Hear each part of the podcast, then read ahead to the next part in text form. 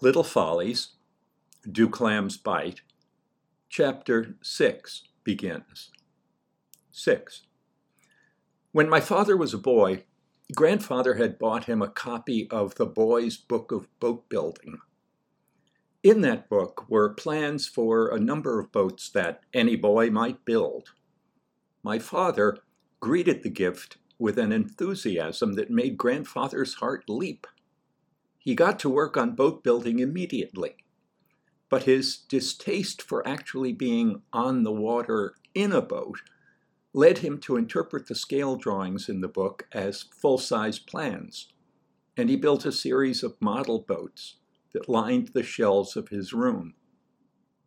Big grandfather was annoyed. He'd wanted to get the boy out on the water.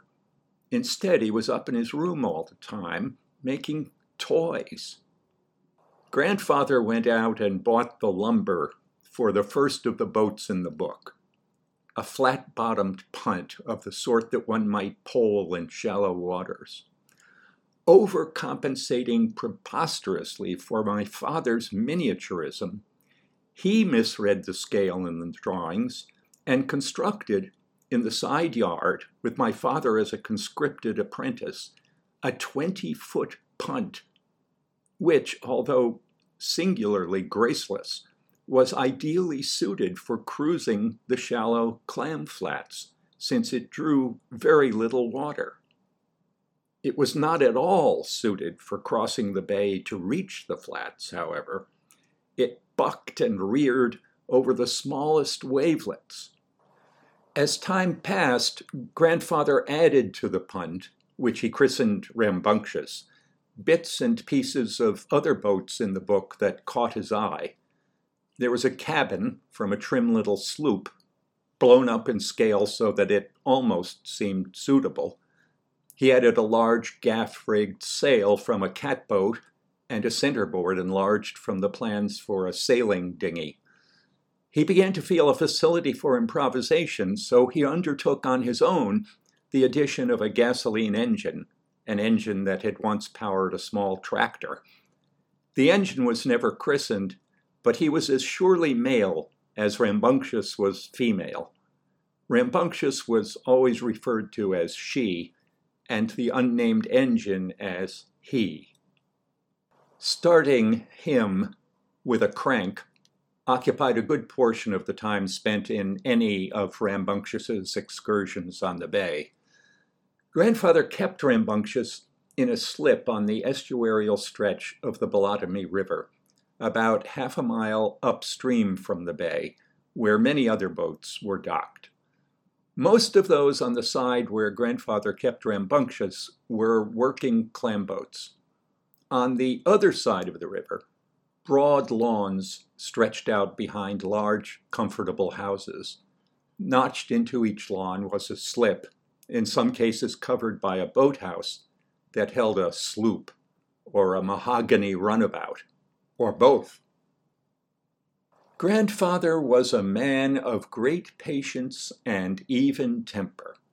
Nothing better illustrated these qualities than his attempts to start him.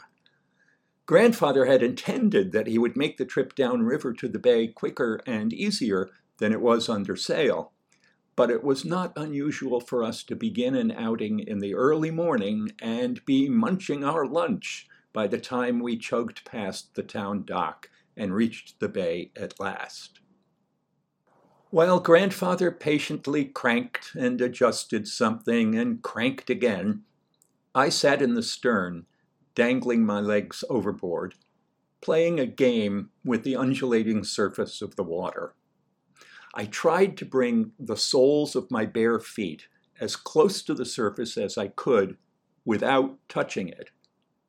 It was a game that could not be won. A game that my father would have considered like my chasing kittens on the day that my mother tumbled from her lawn chair. I couldn't win the game because I couldn't know that I'd reached the point I was after until I had passed it. To make matters worse, I included a forfeit in the game on this day. If I touched the surface ten times before grandfather got him started, I would brave the clams. I would put some into the front of my bathing suit, just as grandfather did, and take my chances on their biting. I had already failed nine times, and he showed no signs of starting. Grandfather had a series of procedures that he'd follow, each of which was more severe than the last.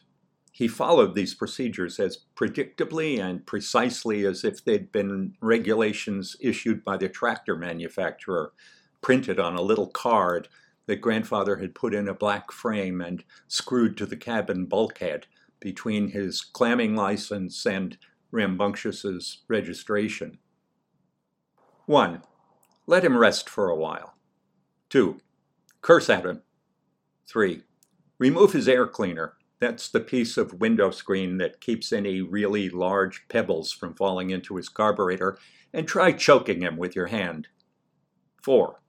Squirt some gas right into his carburetor. It's a good idea to keep an oil can with gas in it handy.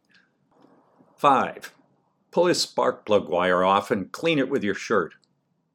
6. Repeat procedures 1 through 5 until you're convinced that stronger measures are required. 7. Change his spark plug. 8. Smack him with the crank handle. Grandfather had already changed his spark plug. If we were to get underway before the water kissed my feet again, he was going to have to get going fast. Hit him with the crank handle, I shouted. Hey, take it easy, said my father. Hitting a machine never does any good. This isn't something alive, you know, it's a machine. You have to respect it. You shouldn't ever take your anger out on a machine. Grandfather snorted and whacked him a couple of good ones with the crank handle, then stuck the handle onto his crankshaft and spun it once. He coughed into life immediately, and grandfather snorted again.